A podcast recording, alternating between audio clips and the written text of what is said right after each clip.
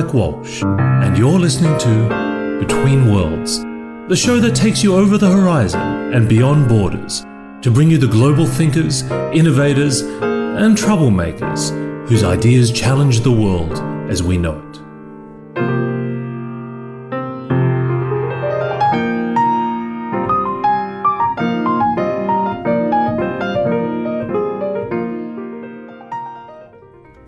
On a skyscraper today, high up in the uh, altitudes of Manhattan, and I'm with Cindy Gallop, the marketing maven, Asian provocateur, and the Michael Bay of business. Cindy, it's great to meet you. Uh, you speak a lot about the fact that advertising is broken. Could you unpack that a little bit for me? Well, um, I um, I speak a lot about the fact that um, I really want to help my industry, advertising, reinvent itself for the future, which it is so appallingly bad at doing itself. And so, unfortunately, um, the advertising industry has colluded massively in its own devaluation for, for a very long time. Um, although the dynamics operating there are exactly the same as operate in any other business. It has not kept up with the pace of change, it's gotten complacent, um, and it absolutely has no idea what to do to redesign itself and reinvent itself for the future, So which is is pretty much true of every industry you can name. So it's just an illusion that Mad Men is a retro show. It actually still reflects the inner structure of the advertising industry. Um, depressingly, um, you know, what is striking about Mad Men is not as much um, what has changed, but what hasn't. Right. So, rampant sexism and sexual harassment and um, gender bias are as rife, unfortunately, in the industry today as they've ever been. Um, and uh, what is also um, unchanging is what is true not only of Madison Avenue but of a lot of other industries, which is that at the top of the industry is a closed loop of white guys talking to white guys about other white guys. And that has not changed, and it's not changing as we speak, unfortunately. Which is a disaster if they're actually trying to market to Hispanic women or Chinese consumers or. Well, to, well, it's particularly a disaster because women are the primary purchasers in every single product sector or the primary influencers of purchase in every single product sector, including sectors traditionally thought to be male. So, you know, just to give you one example, right now here in the US, and this has been the case for a number of years actually, um, I think it's been the case for about um, four or five years, more women hold driver's licenses than men. So there are more women actually driving cars than men here in the US. In the all important millennial new car buying market, which is all important because you know that is the stage at which car marque preferences are set for um, the, the rest of your life. And they're not even sure whether they want to buy cars to start with. But uh, they, um, they, they, they are much less inclined to see a car as like a big grown-up status symbol than they used to be. But nevertheless, 53% of all millennial new car buyers currently are women, the majority. Yet, who are the automotive manufacturers still targeting their product design, their dealerships, their CRM, and their communications at? So, women buy, um, and this is critically important again in today's digital world women share. So, social media is simply a whole new methodology for us to do what we've been doing since the dawn of time, which is sharing the shit out of everything in a way that men don't. Right. Because we are the gossipers. We're the advocates, we're the recommenders, we're the chatters, we're the talkers. Well, Pinterest We- is a great example of that. Uh, absolutely. And that's why I say to brands that think they're targeting men, talk to women, because women will influence men more than men will influence other men. So um, it is extraordinary that in an industry whose primary target is female, um, the vast majority of leadership ranks and the vast majority of creative departments are still dominated by men and dominated by white men. Do you think swapping women in is will solve the problem, or, or it's it's still so baked into these archetypes of the housewife and the the way we the stereotypes of, of marketing communication? Absolutely. Um, the moment you have a gender equal, if not ideally, because it's been the other way around for way too long, more female than male um, industry, um, and I'm saying this about every single industry, you will see dramatic beneficial change. So I regularly say to companies, if you want to do one thing to set your company on a more innovative, disruptive path immediately, it's extraordinarily easy. There is one thing you can do immediately, the moment you leave this room. Take a long, hard look at your business, identify every single area that is all male, male dominated, change that. Just doing that one thing will instantly set your business on a more disruptive path. Because women challenge the status quo because we are never it. True innovation disruption is born out of diversity. Hmm. What drives innovation is, and by the way, everything I say about gender diversity also applies to diversity of race, ethnicity, sexuality, age. Diversity drives innovation because true disruption is born out of many different mindsets, perspectives, worldviews, insights, all coming together in constructive creative conflict to get to a far better place that none of us could have gotten to on our own. When you have a closed group of white guys talking to white guys about other white guys, same old, same old, all the time. Hmm. So, A, um, absolutely, you know, change that, but B, um, change it as quickly as possible. And this is a point I make because I'm extremely frustrated with a very incremental pace of change. And the reason it's a good idea to change the numbers fast is because the moment you make leadership teams, boards, departments, work environments, conferences, events gender equal, or again, ideally more female than male, you instantly manage out a whole host of negative dynamics that will simply cease to exist. So, for example, when you have a gender equal working environment, you manage out sexual harassment. Hmm. Sexual harassment does not happen a, when there is not a male dominant environment that gives implicit bro endorsement of behaving that way. And B, it doesn't happen when men are in an environment where they are engaging with as many women at an equal level in professional roles, because that stops them seeing women, as they do in male dominated environments, in, in one of only two roles girlfriend or secretary. and so, literally, um, I say to companies, do everything you can to, to get the numbers up to gender equality as quickly as possible, because then you won't have to worry about a whole host of other things, like those sexual harassment lawsuits your HR department is incredibly busy covering up in every single industry, including mine.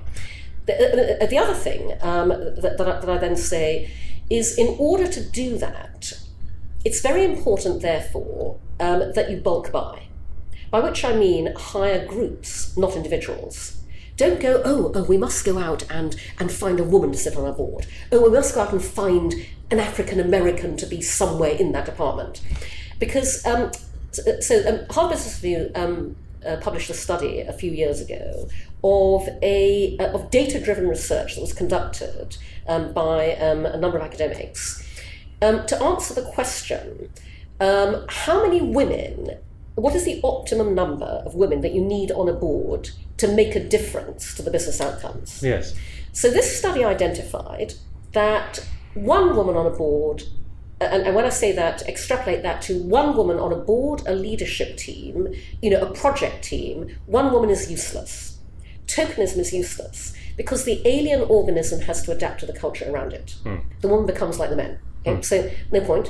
Um, two women is still not enough and, and, and this um, Harvard Review article has an entertaining anecdote about the time when, on a board with two women on it, one of the women in a board meeting made some very incisive, intelligent observation. And at the end of the meeting, the male chairman thanked the other woman for it because we look so much alike.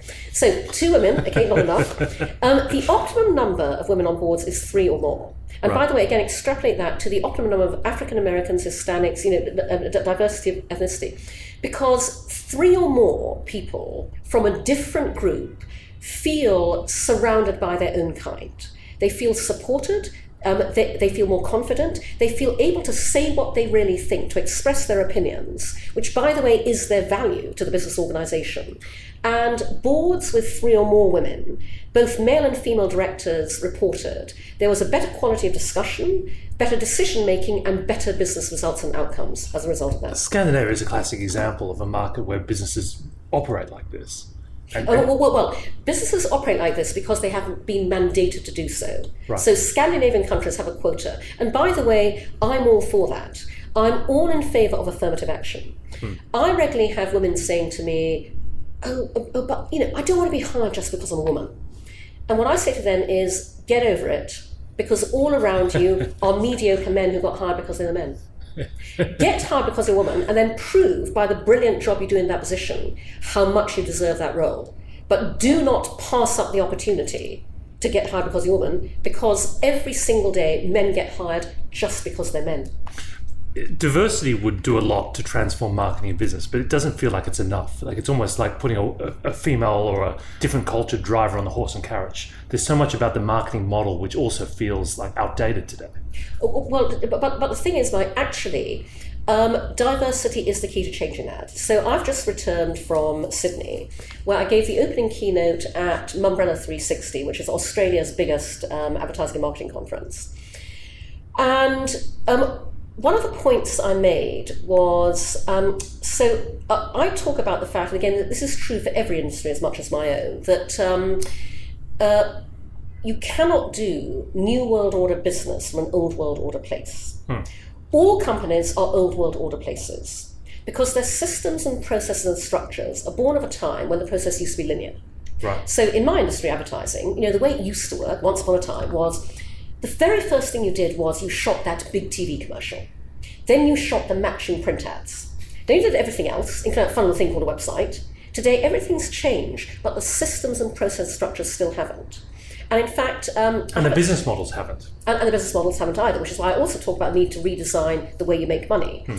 In fact, um, I have a set piece that I do from the stage when I talk about this purely for effect, where I say to the audience, it doesn't actually matter how brilliant you think I or any of the other speakers at this conference are. It doesn't actually matter what inspirational thinking any of us spark in your brains. It doesn't actually matter what innovative, disruptive ideas any of you have as a result of anything that any of us say to you from the stage today. If you go back to the office tomorrow morning and you plug all that brilliance, all that inspiration, all that innovation disruption back into the same old world order systems and processes, you get the same old world order crap out the other end. Hmm.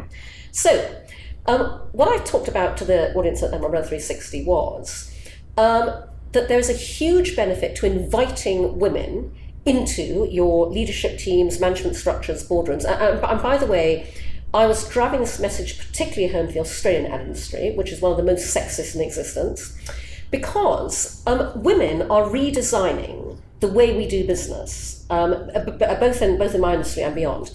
So I gave an example of, I mean, I've been saying for years that I wish that we had many, many more women starting up ad and marketing agencies.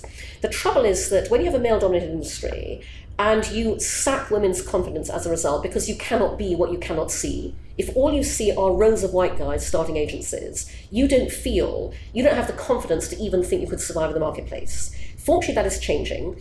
And so I gave, the, I gave three examples of female founded agencies that are redesigning the way they do business and the way they make money. Hmm. And, and unfortunately, you know, I was doing this as part of, I mean, I said to the audience at the start of my talk, every single point I'm going to make today is an entire presentation itself.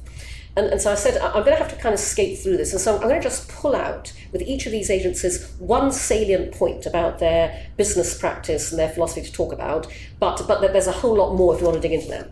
Um, and, and I highlighted them on the slides with their Twitter handles because I said I want all of you to tweet the shit out of these because the world needs to know about them. So um, agency number one is called Joan Creative, and it literally started two weeks ago. It was started by Jamie Robinson um, and Lisa Clunie, who are um, female creative directors. Um, Jamie's from the more traditional advertising background. Lisa Clunie is, is from the digital advertising background and um, and they picked the name Joan because there have been many famous Joans in history. You know, Joan of Arc. It's it's it's a sort of no nonsense, um, you know, heroic name. And the the linchpin of how they plan to work um, is what they call co-development. So they plan to collaborate with clients to co-develop communications and marketing programs um, but in a truly collaborative way. Um, and, and, in fact, I pulled out a quote um, um from Lisa from, from their um, startup announcement, um, which said, she said, "It breaks my heart." When, when clients say, um, um, I know I'm only the client, but, but I've got this idea. She said, you know, nobody has creative authority over else. Nobody's holding the creative conch here. You know, we're all creative. And so, unlike um, more traditional agencies where the white male creative directors often despise clients' input, she and Jamie are designing Joan Creative around a co development process every single step of the way. That means collaboratively they come up with the ideas and the campaigns together. The second agency I talked about is called um, Wolf and Wilhelmine, and it's started by Heidi Hackemer, um, who actually began uh, Wolf and Wilhelmine a couple of years ago. And Wolf and Wilhelmine is a strategic planning agency. Um, Heidi comes from the planning discipline. And again, Heidi has put a huge amount of thought into designing the kind of place that she wanted to work. But um, I, I, pulled out um, a specific um, aspect of Wolf and Wilhelmine, which is that Heidi and um, uh, her, her, fellow teammates believe that people do their best work and their most creative work when they are not exhausted, stressed, pressurized, overworked. So Wolf and has a set of rules around, you know, when you're not allowed to work. So um, you are not allowed to email anybody about work um, after seven o'clock on weekdays and on Saturdays. The French okay. would agree with her it, on this. Uh, the, uh, uh, the, French have a whole different set of issues driven by legislation. So and, and being French, uh, and being French, but um, but but being French, they've legislated for themselves to be French. that's right. So that, that, that's a whole different ballgame. Um, uh, you you. Um, if you do not take your full vacation complement, um, you, um, you don't get your bonus. Um, you um, at the start of every week, um, every Monday, the entire agency sits down. They go through everybody's individual workload, and if anybody feels that a forty-hour working week is not enough to get through their work, they they, they call in freelancers, they redistribute the workload amongst people to make sure that nobody is overloaded. Okay, fan bloody tastic. And then the third example was one that I was able to speak to very specifically because I've literally just come out of this process myself. So in Brazil, um, in Sao Paulo, a wonderful woman called Barbara Soalheiro started a couple of years ago an agency called Mesa e Cadeira, which is Portuguese for tables and, table and chairs. And what Mesa e Cadeira do is they work with brands, the brand gives them their business problem, whatever it is. Mesa Cadeira then convene what they call a mesa. Um, they convene a table full of people. They put somebody very compelling at the head of the table, and quite often with a brand, it'll be you know the brand director or, or, or the senior client person, whatever. They then put a call out for applications to work with this person and this brand on this Mesa, and without telling them what they're going to be doing, by the way, People pay to do this. People pay to participate in Mesas. And can it be anybody? And, can, be, and can, be anybody. You can apply from any discipline. Um, the, um, the, the, Mesa team then curates and filters to make sure they bring together the right combination of people. But you can apply from, you can be a film director, a musician, an advertising agency creative, a designer, a coder, whatever. Right. Um, they come together. They then work together collaboratively on a six day process. Um, they're given the mission, which is the brand's business you know, requirement, and then the emphasis is on doing and making. Mesa's tagline is We believe in doing. And so what they do is they prototype and they produce stuff that makes business happen for the brand. As opposed to and, making a presentation. Um, yeah, uh, exactly. and, and, so and so I've had the opportunity to experience this firsthand hmm. because um, I just came back from Sao Paulo a couple of weeks ago. Um, twice a year, um, Mesa do, um, do this pro bono for causes they believe in. And because a friend of mine who used to work for Cannes Lions um, now works with Mesa, she called me up and she said, You know, Cindy, we'd like to invite you to take the head of the table, do a Mesa, and we'd like that Mesa to produce anything you want it to for Make Love Not Porn. And I went, I'm in. Okay. Um, so they paid to fly me and my community manager curator Sarah Beale over to Sao Paulo. They paid to put us up in an Airbnb for six days. They put the call out for Mesa Cindy, as they called it. Um, it, it, was gratifyingly one of the most oversubscribed mesas that they've ever put the call out for. Um, there are a lot of people who applied to imagine. do this, um, and the ones who didn't get chosen were very disappointed. I mean, they've turned being picked for a mesa into a status symbol. In, in, and, in, and what kinds so, of people turned up? Um, so, um, so, it was the most uh, wonderful collection of 16 people, um, 11 women, 5 men, my kind of ratio um, who were drawn from, you know, the, um, there was um, a film director, in fact, the film director had just finished shooting a documentary uh, uh, with Marina Abramovic, um, a programmer, a designer, an advertising agency creative, a musician, a TV producer. You, you know, it, it, was a whole range of. of Sounds like a Robert Altman film. It was. It, it, was absolutely fantastic. So, so, all all these people knew um, was that they were going to be working with me on a project. They had no idea what it was. And I was mildly trepidatious because, you know, the mission was how can we make Make Love Not Porn take off across Brazil um, by prototyping things that will disrupt the conversation around sex in Brazilian culture and society? And you know, I, fu- I fully thought, oh my god, you know, um, somebody might go, "No, I'm not doing this, and walk out immediately. Nobody did. Everybody got it. Everybody opened up about their own personal experiences related to the fact that we don't talk about sex in the real world, which is why you know porn has become sex education by default. Um, we work together collaboratively, and, and, by the way, these are all people who have full-time jobs. Okay, so um, so the Mesa happens each evening. So these people worked a full-time day, and then at seven o'clock in the evening, they turned up to work through the night with us. Um, two of them had actually flown from Rio to take part in this. So they actually lived and worked in Rio. And It's like a dinner party strategy session. Um, to, um, um, but, but with the emphasis on making and Right. producing.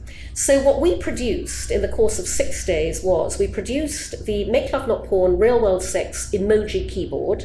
Um, so that people can communicate using emojis about, about about sex in the real world. Um, at the moment, people use common emojis, which is why you see things like the eggplant and the you know. Yes. the- yeah. They've- they've But- appropri- they've but- yeah, appropriated- But, uh, but, but, but there is no communication that enables you to talk naturally and openly about Yes. real world sex. So, so, so together as a team, we designed and produced an entire set of real world sex emojis.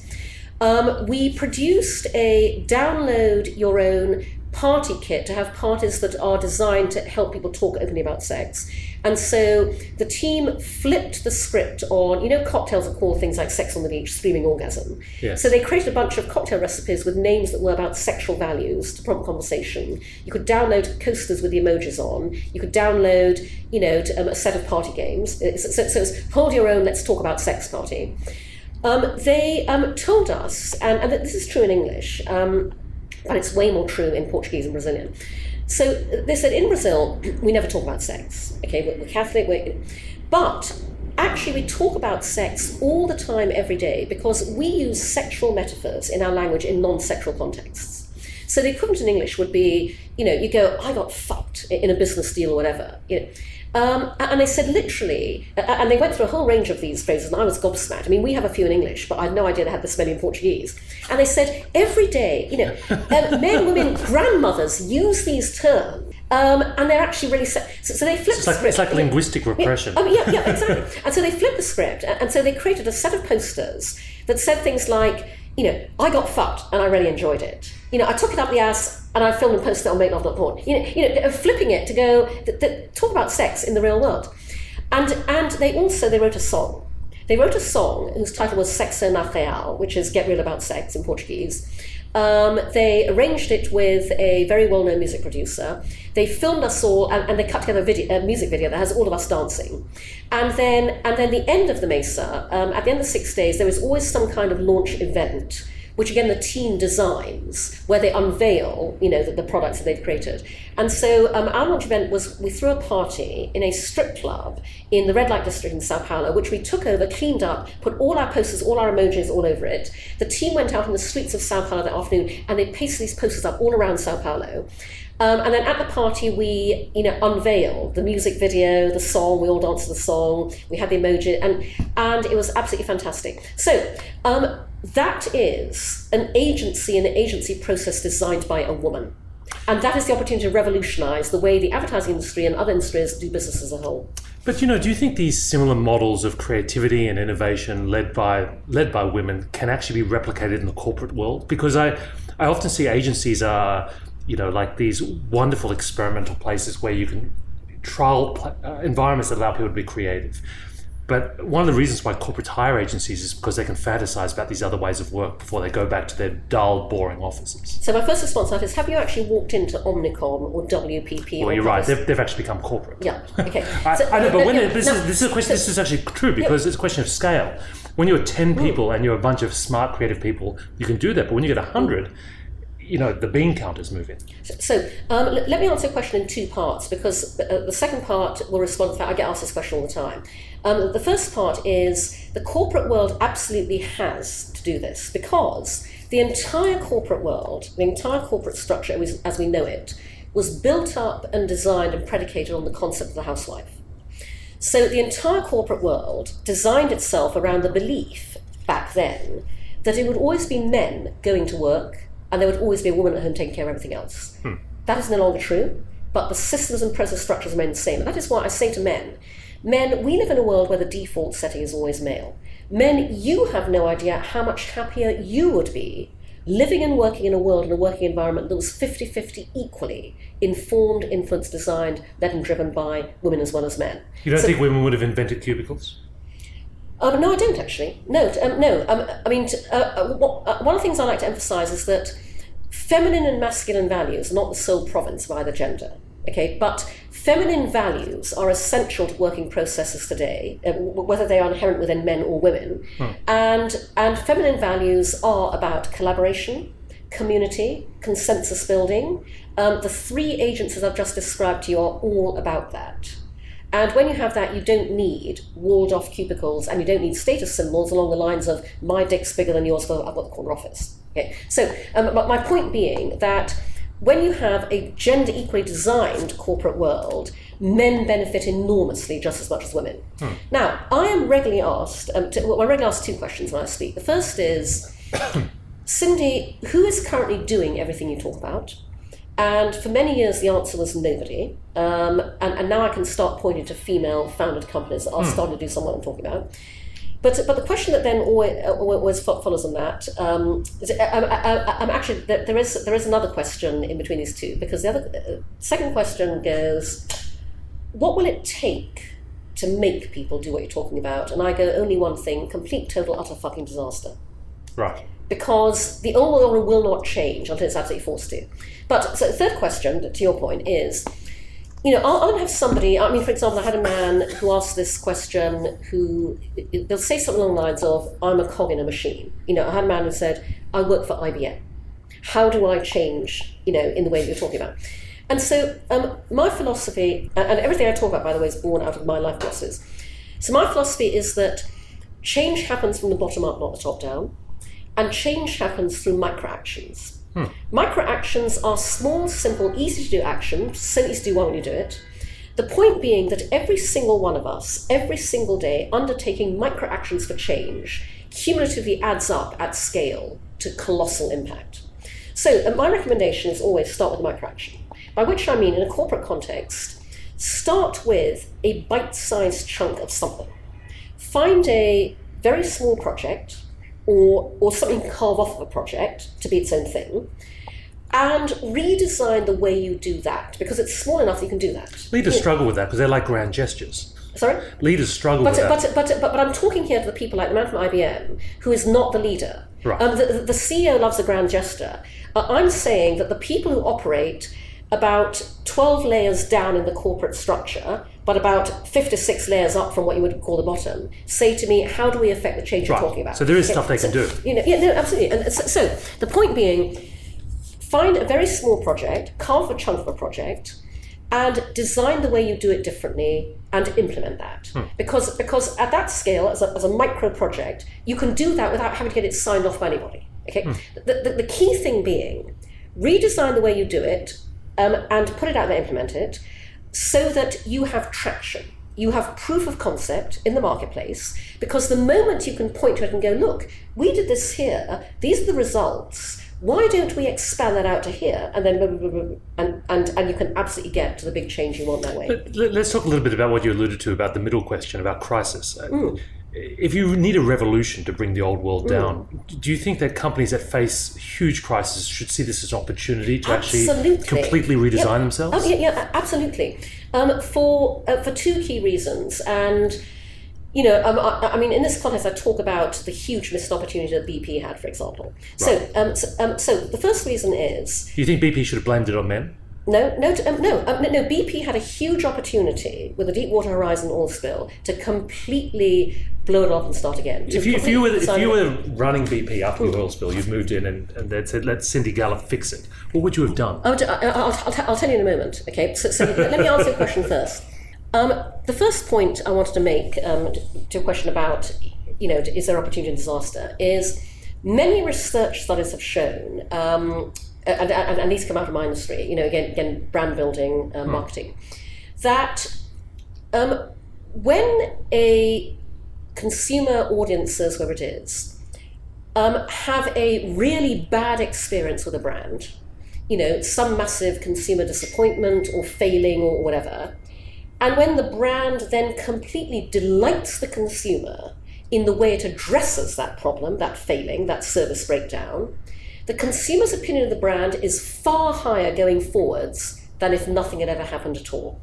Okay? So, whenever a huge disaster strikes, and by the way, this is a truth in life as much as business, um, in the way you respond to that, you can completely turn things around for yourself. Hmm. Because if you are seen to respond to it in a way that elicits enormous respect, admiration, even potentially liking, you have just repositioned yourself at a whole other beneficial level going forwards. Okay, that's opportunity number one. Opportunity number two is, um, you, you know, the reason to um, look positively on disaster is because it can throw up opportunities to reinvent yourself and address yourself in ways that decades of corporate leadership, corporate boards, and doing things the way they've always been done have never afforded you. So, segueing from that in, in, into BP, okay, um, the really interesting thing about that disaster was that the entire world rallied in horror to want to address it.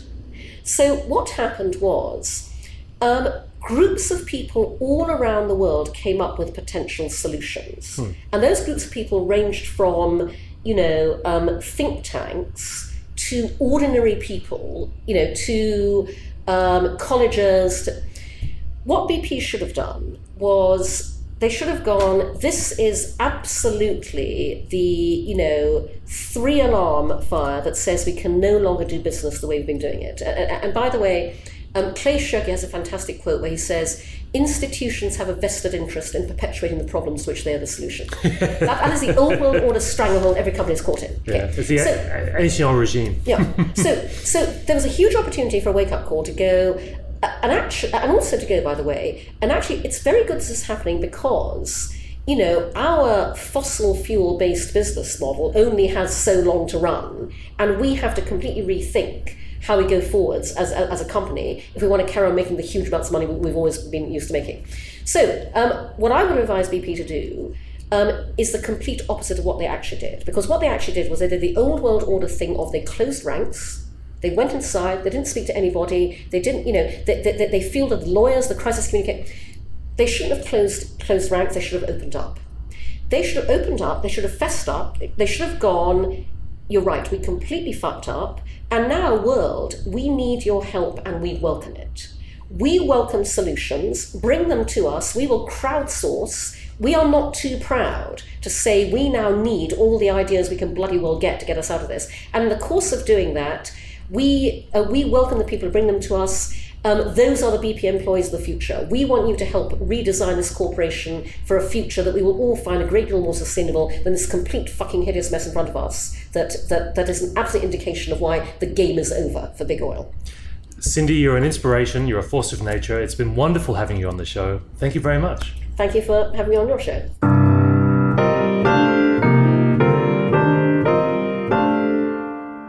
You've been listening to Between Worlds. For more episodes and information on how to subscribe to our podcast, please visit www.mike-walsh.com slash betweenworlds.